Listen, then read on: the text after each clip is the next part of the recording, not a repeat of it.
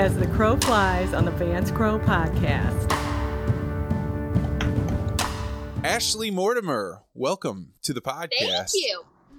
So you are one of, uh, I think, the coolest people that I have met in the last few years. Uh, a couple of months ago, you and I met at the Arizona Farm Bureau, and uh, you invited me to come give a talk. And when you find when you sent over the terms, I was like, "Hey, my price is a little higher than what you guys were thinking," and so we threw out some crazy ideas.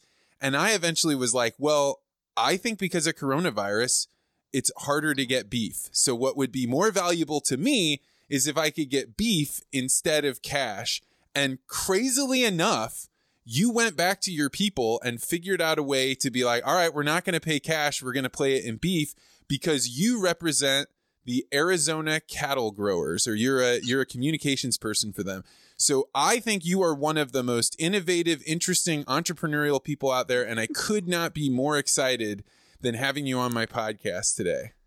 Well, thank you. That was way too many compliments for one one sentence, but I appreciate it. And yeah, we were so excited to be able to uniquely work with you to figure out how to make it work for both of us. And I think that's an exciting part of what my job is at Arizona Cattle Growers is thinking out of the box and thinking of ways that aren't um, very common to make what both people, both parties want to make happen.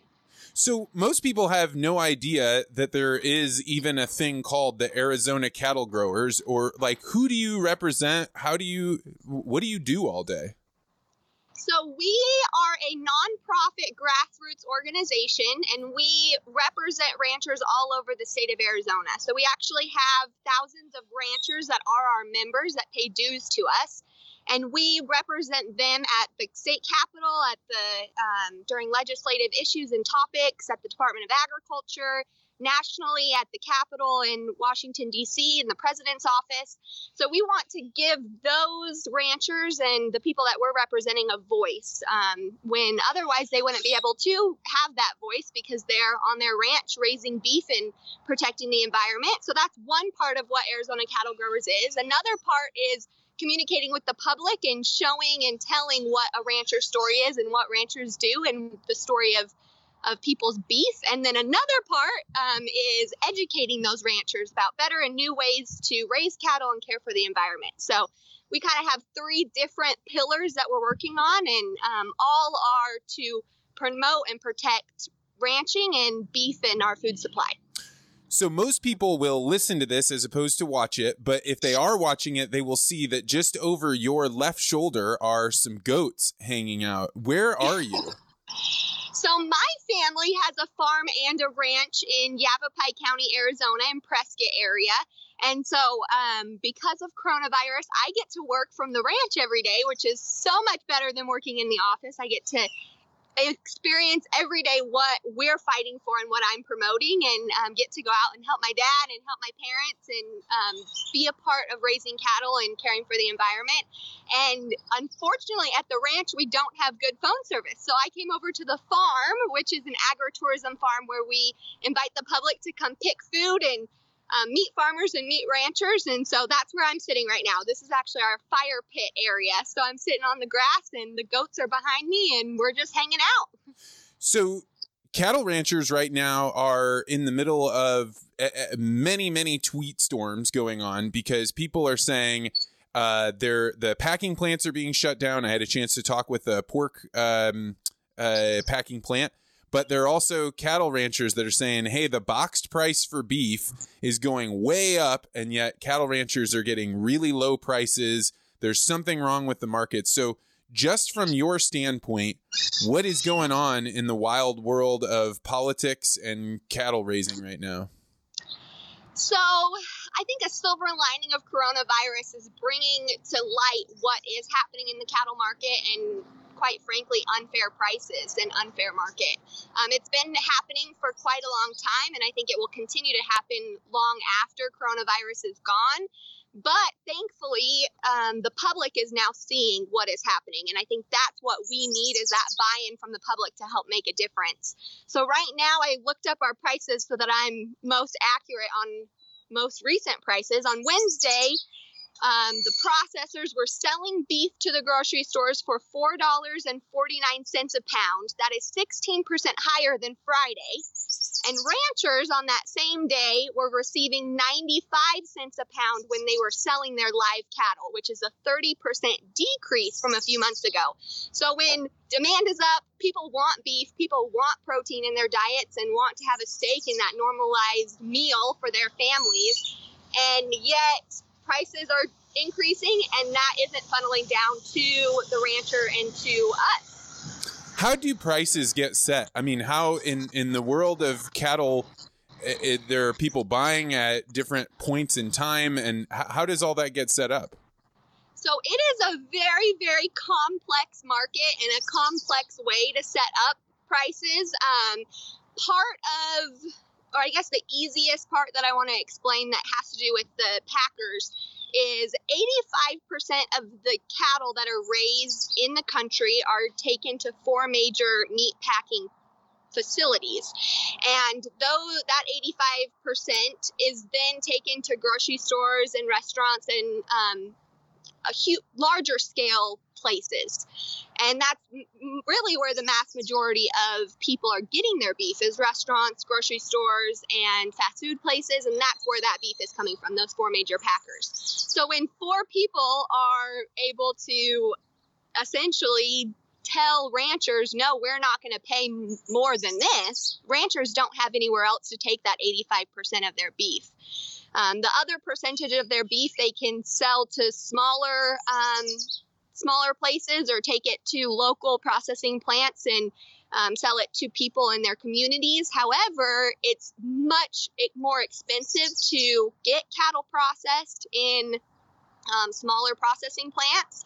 And those smaller processing plants don't have the facilities to take that 85% of beef that would be processed in a larger packing facility. So, um, really, to answer your question, it's that's a major part of how prices are are figured out is that people those processing plants tell the ranchers this is how much we're willing to pay and if you don't want to pay then there's nowhere else to take them well and it's a fascinating time right now because there are people that would pay a lot more than they ordinarily would have in order to have a half a, a steer in their in their freezer right now. So i have some good friends that have found a way to continue to allow butchering to happen and they were just offered $3600 for a single steer, which if they had wow. if they had done that uh, through the commodity prices, you'd have to sell a lot more cows in order to make up that that amount of price.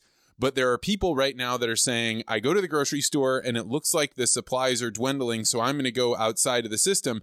But the challenge, like you mentioned, was there's only so many local butcher shops. There's only so many local lockers. And I'm hearing reports that people are spread all the way out till October, even January to be able to get their cuts done. And so the the backup system that's always been out there is nowhere near enough to be able to soak up all the added uh, beef that's in the system and and it's just creating some interesting situations. Yeah, I totally agree. And another part of this that I think is interesting is when you're getting beef processed at a local butcher and then buying it directly from the rancher, that beef is frozen. So people have to learn a different way to cook the beef when usually ordinarily you'll go into the grocery store and buy raw beef and that's easier and a different mindset of how to cook. So it's almost like learning a different a different way to cook a different product because now it's frozen I guess I didn't realize that. So I cook almost all of my beef using a method called sous vide. Are you familiar with this? No, I've never heard of it. What is so it? So sous vide is it means under vacuum, and what it is is you take a freezer bag, one that is uh, thicker with its plastic, and you put the beef in that, and you put a little bit of oil in there and whatever seasonings you want, and then you dunk it in water so it forces out all of the air outside of the bag then you okay. put that water at a bath temperature. So I have a little like um, appliance that I put into this water bath and it runs the, the water temperature at 135 degrees. So I can put a frozen steak in and put it in the sous vide for 45 minutes to four hours. And it comes out, and the temperature of the steak has only ever been 135. So it's perfectly medium rare all the way through it. And then you take it oh. out and you throw it on the grill just to get that charred, you know, t- taste and flavor. and you have the most perfectly cooked steak you've you've ever had. Oh my gosh, I'm gonna have to try it. I love that. And the reason I bring this up is because uh, that the frozen pro I don't even have to think ahead to thaw things out when I have frozen actually frozen beef from you guys. I had a New York strip last night. How was it? Oh man, you know uh, the craziest thing in the world that I did not know when I was only eating grocery uh, store beef is that beef raised on grass or pasture tastes different depending on where it comes from. It's like terroir for wine, and like people can be like, I either like grass fed or I like grain fed, but it's way more nuanced than that because it's this tastes like this part of Arizona. So to me, this is like our deal has been far more colorful than anything I've ever done before because I'm able to actually transport my mind and be like, this is what this plain, this high desert tastes like. I love it. Yeah, that's so awesome. And I I agree with you. It's I think no matter where you get your beef and if you like it grass fed or grain fed or all the other interesting labeling that are on it now, it's healthy and it's nutrition, it's safe. But that flavor is what differentiates. And I think it's fun to be able to taste different things and pick up what flavor you like best and know no matter what flavor you want, no matter what taste you like best, it all is safe and nutritious. Interesting thing about coronavirus is that I think it has uh, forced all Americans for the first time to look at where we are on the food chain.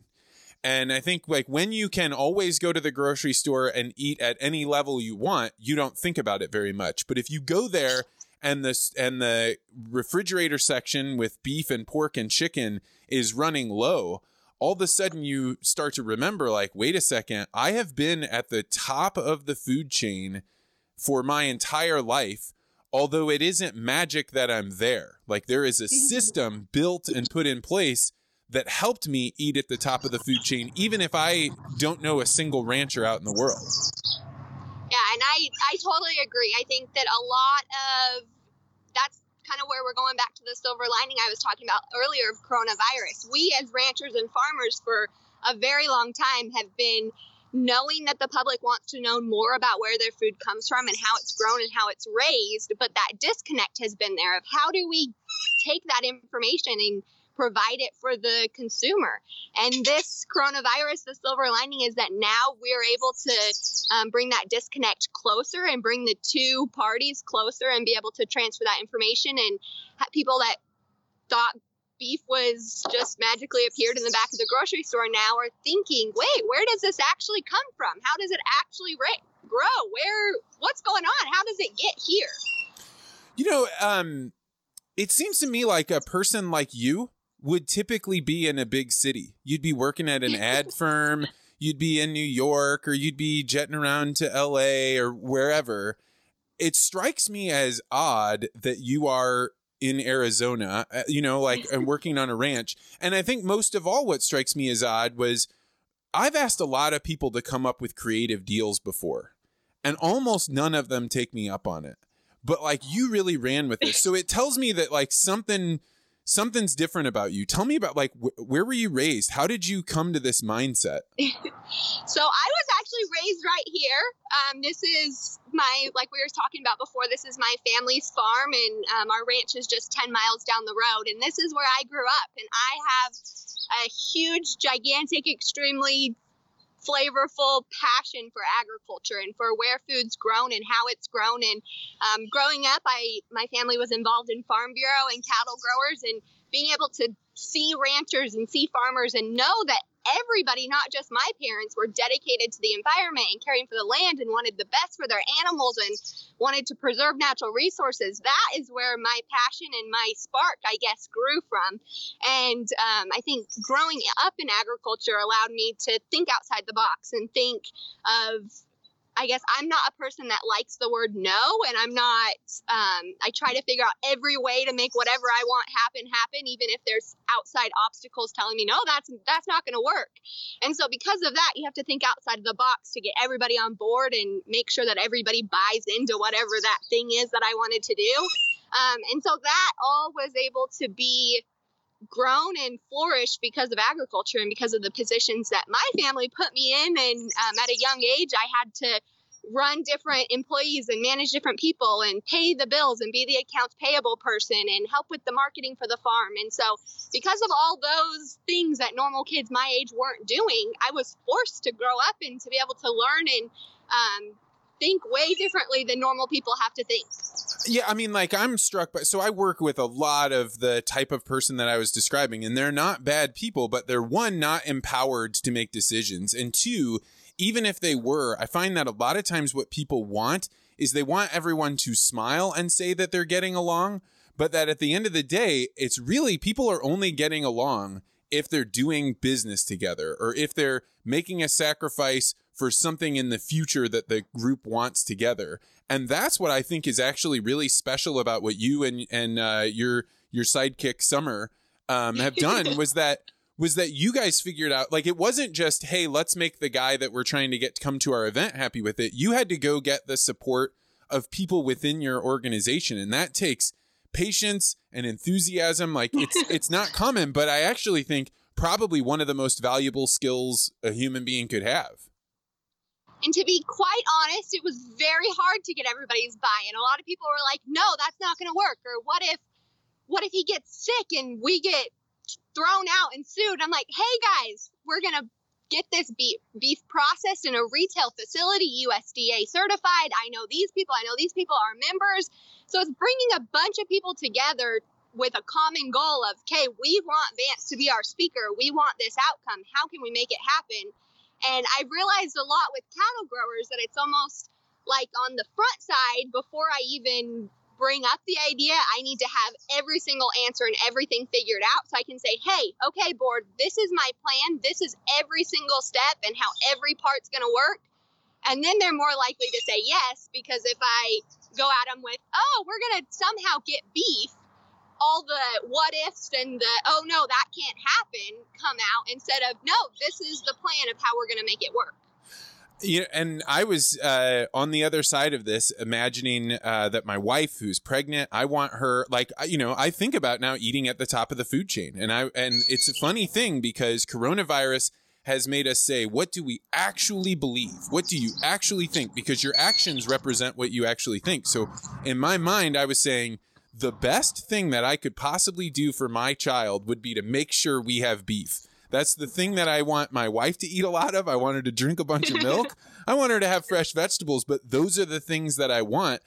But I think if I had been in your position, I am not that good at getting that kind of common buy in. And I think it's a really important skill to be able to think about not being resentful of people that throw up roadblocks that say, no, that can't be done, but instead figuring out how do you make them comfortable? Because it's oftentimes the people that throw up the roadblocks when you do get them to take them down then they are your biggest supporters the most wind in your sails. It's but i think it's a skill that because most people are now working in giant bureaucracies they don't have the power they don't feel the power to try and go bring people on board with stuff. They kind of say direction comes down from the top and I do what I'm told. And so to me, in a moment of coronavirus, finding out there are people like you out there makes me feel like this is the actual American spirit. So going back to what you said about the this is what I have to do, this is what I was told. When I was in college, I um, one of my teachers, his name's Dr. Mars, I was sitting in his class and he was telling us that.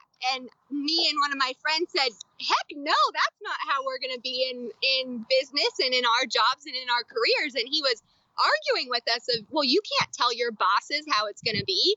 And I said, well, I sure hope I have a boss and a group of people that I'm working with that allow collaboration and brainstorming and and he just was not letting it go and now we went back to him and saw him a few years ago and said hey we got to that point where we were able to collaborate with our bosses and um but like you said, it's not a normal thing. And thankfully, I found a position and um, have been surrounded in agriculture where I think that a lot of people have that mindset of we need to collaborate, and it doesn't matter if I'm 40 years older than her or if I'm way have way more money or if I'm the boss and she's not Um, it's bringing people together, and everybody thinks differently, and everybody has different mindset, and everybody wants something different. And so, to bring those people together to make something better than any one person could make is is an awesome part of of the industry and a thing that I can be a part of, which is awesome. So, who would you be if you weren't uh, a cattle person, right? Like this, it seems like it defines you through and through from the moment we met to the work that you're doing to where you're spending coronavirus. But imagine a, an alternate world where you were not in cattle. What do you think you'd be doing right now? So I thought about this a lot, and I think that I could either be a very hippy dippy.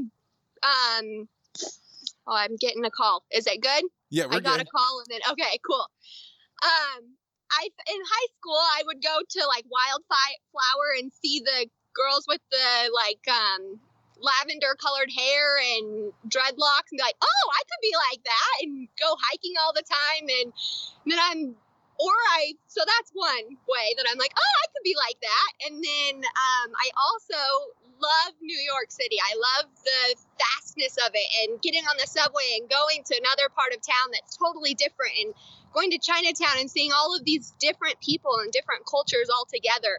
Um, so I love to travel and I love to see those things and think, oh, that would be a fun life to have. But I like to be able to come home and come back to the farm and come back to the ranch and come back to my roots and help care for the environment. And I mean, I've been saying that a lot, but I think that that's really the foundation of what agriculture is. Farmers and ranchers, they just want to make our world better and make sure that we can pass it on to generations to come. So, although it would be so awesome to always live in my travels and always be able to um, be in those fast place, fast paced places, I love to be able to come back and be grounded again.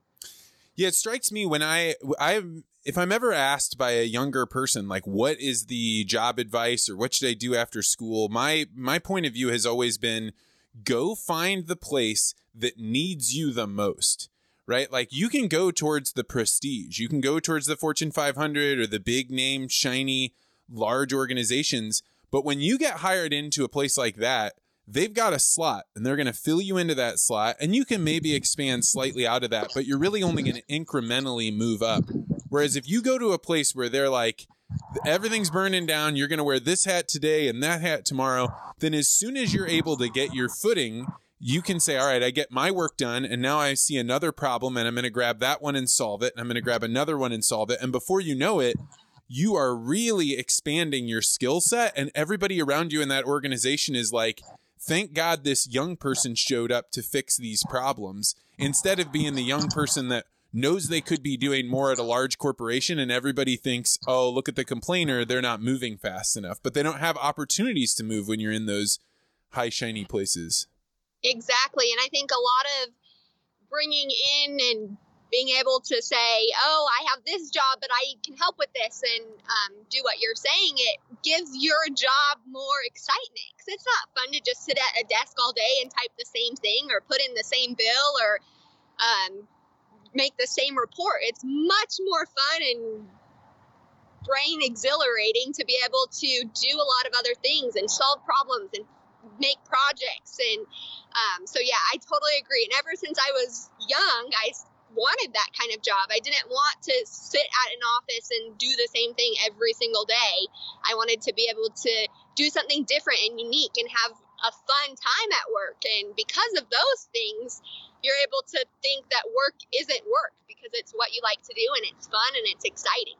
What's the difference between the way the purple haired hippie that travels around is thinking about coronavirus and the way that you're thinking about coronavirus?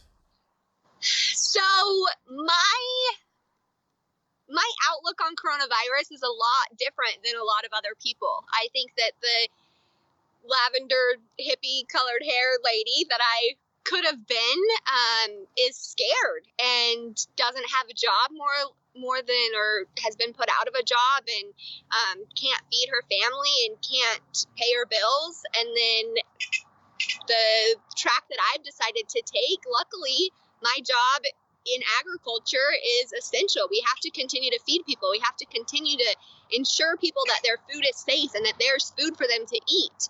Um, and so my life hasn't been impacted very much by coronavirus, which has been a blessing, but it's because of the industry that I'm in and because farmers and ranchers have to continue forging ahead in order to feed and provide for, for everyone else a couple of days ago, I uh, I've started asking people my my favorite question, which is called the Peter Thiel paradox, and the, that paradox is what is one thing that you believe that nobody agrees with you on?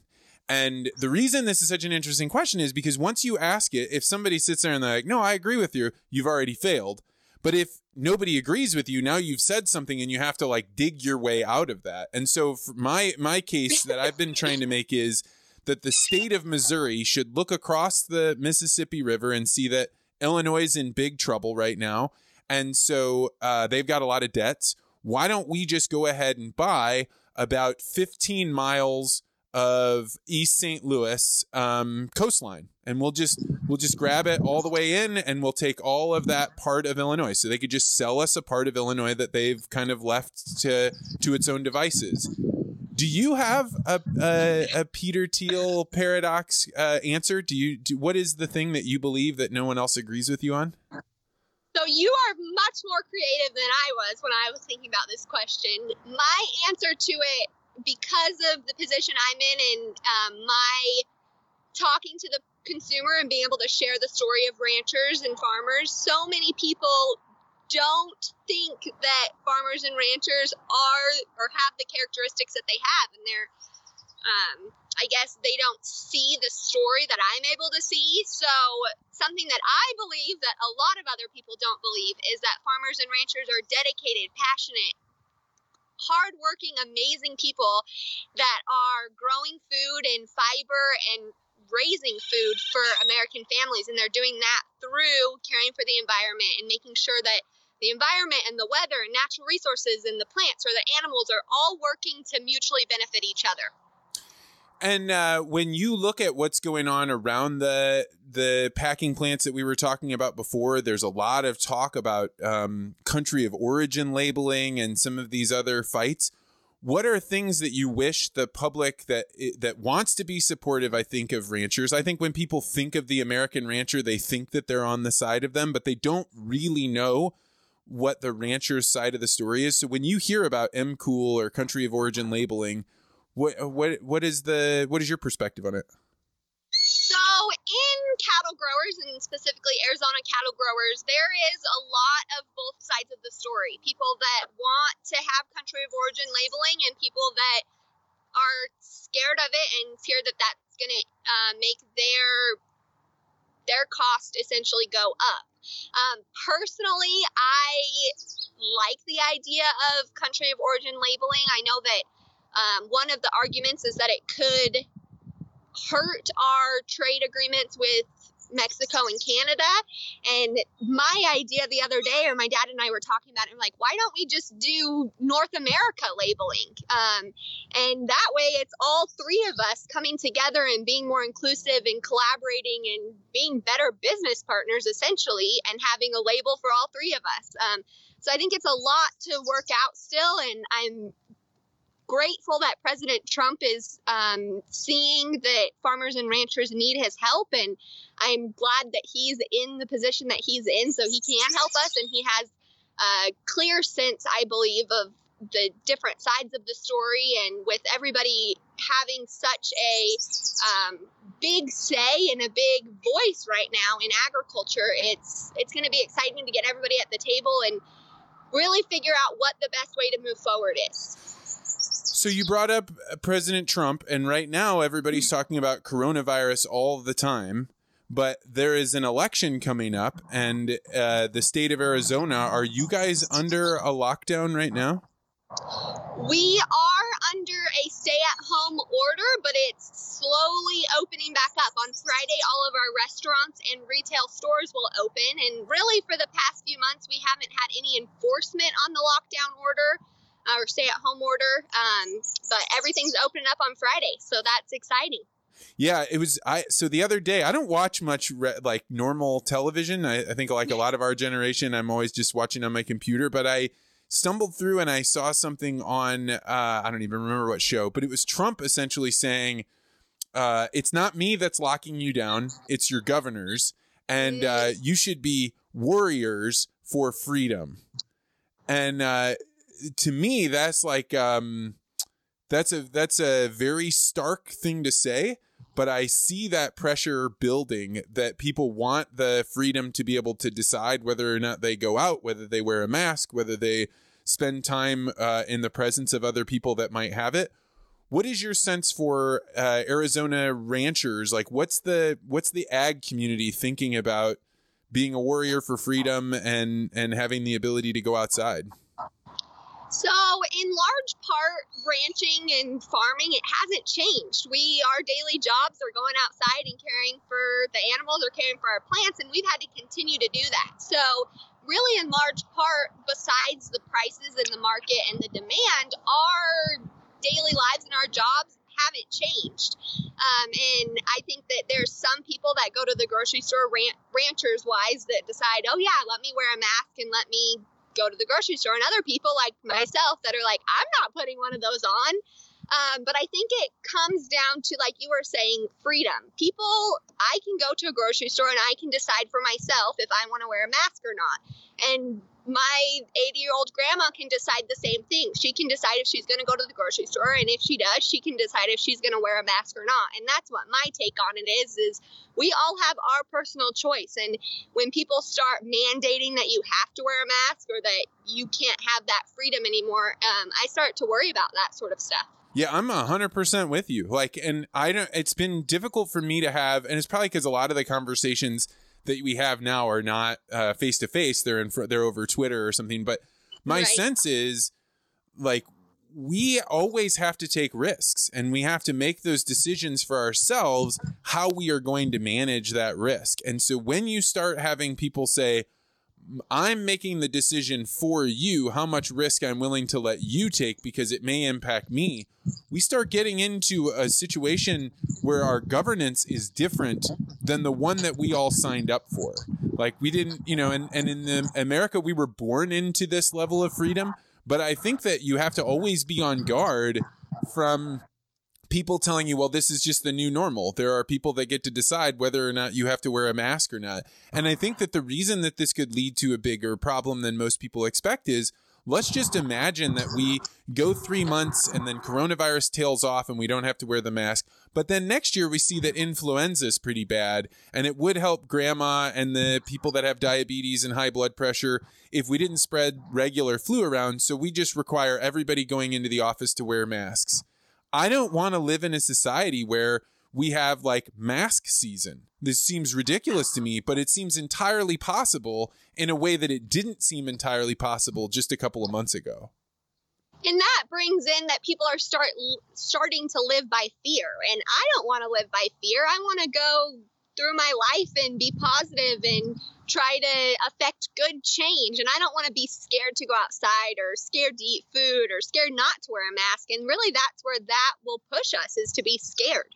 Yeah. And like, I think it's going to cause all these weird issues about who can see each other, like in a neighborhood. So I live in a neighborhood that if you walked around, you might not be able to tell who somebody has in their backyard, but you could definitely tell if there were people in their backyard. And I remember at the beginning of coronavirus when we hadn't gone into full lockdown mode, I was pretty judgy about like, oh, you're taking your life into your own hands. But it never crossed my mind that people would report on one another, that people would say, those people are doing something that I think the government should come and break up. They weren't going and knocking on the door and saying, like, hey, why don't we wrap up this party and everybody go home? They were using the government to do that. And I think that it creates a, a culture inside of your own communities, inside of your own neighborhood that is not good. So I mean, I've taken to setting up a table and chairs out in my driveway in the in the front so that way anybody walking around we can stop and talk and start to see each other like the because the culture of fear where people are sitting inside hiding behind their blinds nothing good comes from this. It's not productivity. We don't win. We don't bring people together more. All bad things come from people being afraid of one another.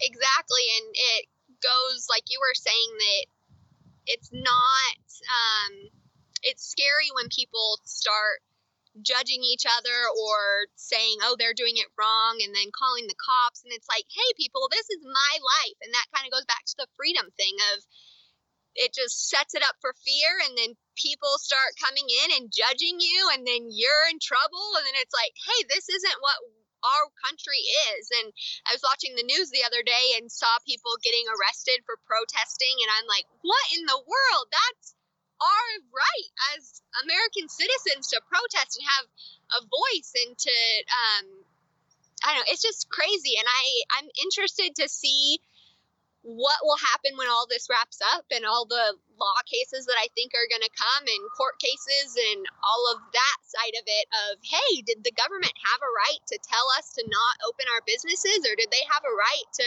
arrest us when we were protesting? And so that's going to be an interesting um, and the hardest part about all of it is that it will be water under the bridge, right? People's businesses will already be gone, or people that were uh, forced out of the market, or the fact that people will not be able to get meat in some cases. What do you think of these uh, meat packing shortages? They're talking about it being from workers that are getting sick in the plants or at home and then going into the plants. What do you think we should be doing about the fact that we need to have workers going into these places in order to be able to have meat, and yet it seems like maybe they're in a vulnerable position?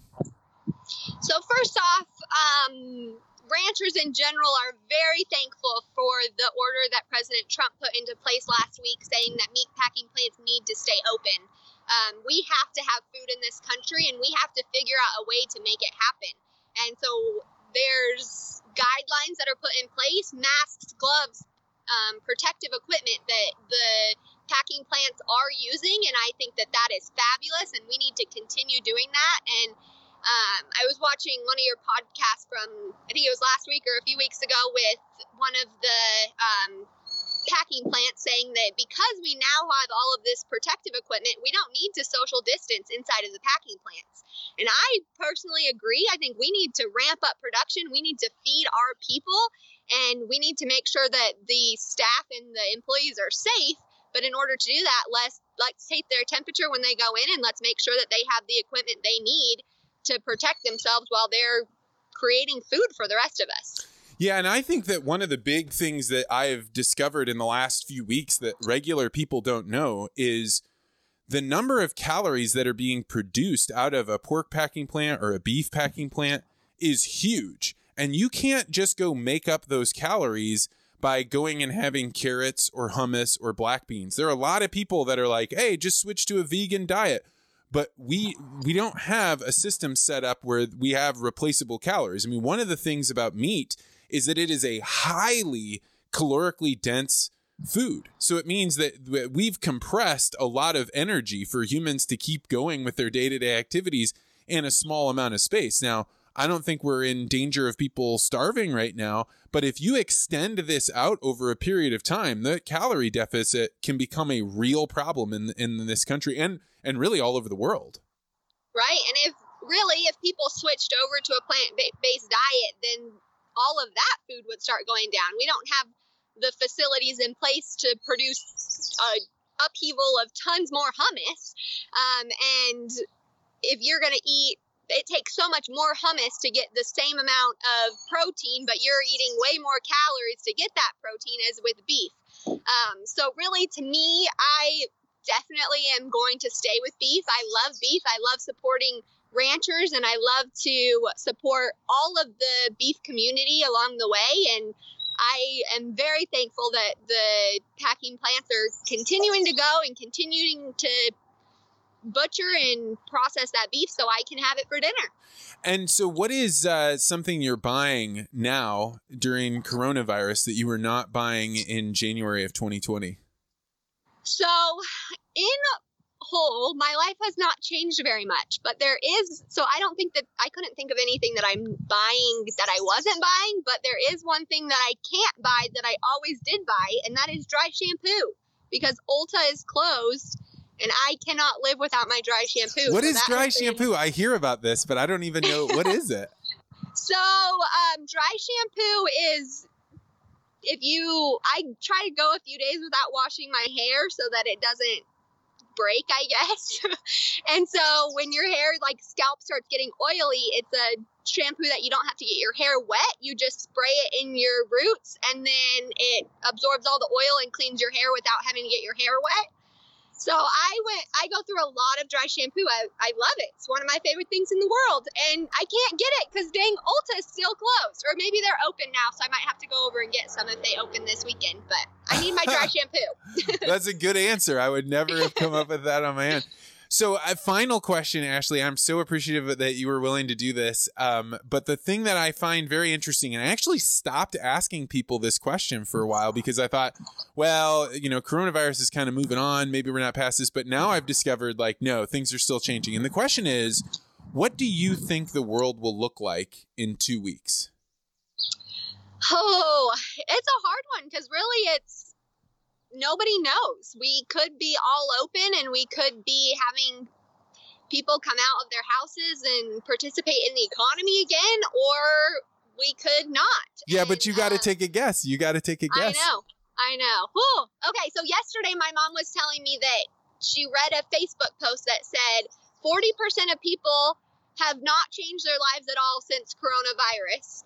20% of people have um, stayed inside and have changed their lives, and those people are going to be running out whenever everything opens. And then I think it was 20 other percent said they're gonna they're gonna be scared still and stay inside. And I can't remember the other percentage what that made up, but I think that's gonna happen. I think that in two weeks everybody's gonna say, "Hey, the heck with this! Let's go out. Let's start buying um, from our local shops and let's open up the malls and let's continue with life because we're all stuck at home and we're ready to get out. It's like being grounded and then you're like, "Hey, wait, I'm done being grounded. Let's get out and let's continue with what we like to do." So, in 2 weeks that's what I think is going to happen. Yeah. All right. That's a good answer. That's a bold prediction. So we'll we'll be What able do to you find think? Um, I think it's going to depend a whole bunch on different states. I think that if there are some states that if they don't or open up, you're going to see people take more and more aggressive protests because they are sitting there feeling like they're not being heard. And I think that one of the things that the regular media and probably people that are really science minded are not considering is that when people are showing up with an aggressive position, like with guns or wearing uh, camo, um, it's that they feel like they're not being heard. And that, and it's that they're like, we want you to take us seriously because our opinion is serious. And you could say, well, they're way too over dramatic, or that's, you know, like coming in and slamming the door, like nobody should have to pay attention to you. But it doesn't matter. It's a signal that people feel like they're not being heard. So I think in the states that have continued uh, onerous lockdown, I think you're going to see a big increase in that. And I think you're right. I think I think in my area you're going to see more neighborhood barbecues. I think you're going to see people that are going to say, "Hey, as long as you're not going into work every day and doing crazy things, like we can have an outdoor barbecue and and be fine." And I think people will wade out into that in the next 2 weeks. I agree. All right. Well, Ashlee, I am so grateful uh, to have ever met you. We randomly sat next to each other at uh, an Arizona Farm Bureau dinner, and uh, which Julie Murphy was a big part of. And uh, man, you're one of those people that if I had to place a bet on uh, on your future, you could place a very few chips on there, and I think you'd win a whole bunch because I, I see a lot of great things for you. Well, thank you so much. I really appreciate that. And I will see you in July. If I have to drive there, if I have to walk there, I will be there in July. So Well, we are so excited. We're upping to have tons and tons of people, probably 800 attendants or more, and we're excited to get all these ranchers together and to have fun. All right. Well, great. It was great talking with you, Ashlee. We'll talk later.